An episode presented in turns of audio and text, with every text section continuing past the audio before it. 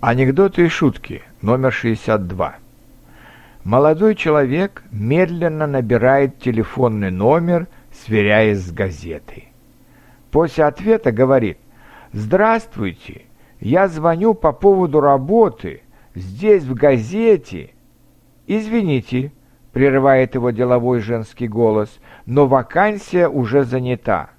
«Прекрасно!» — обрадованно говорит молодой человек а то мне так не хочется работать.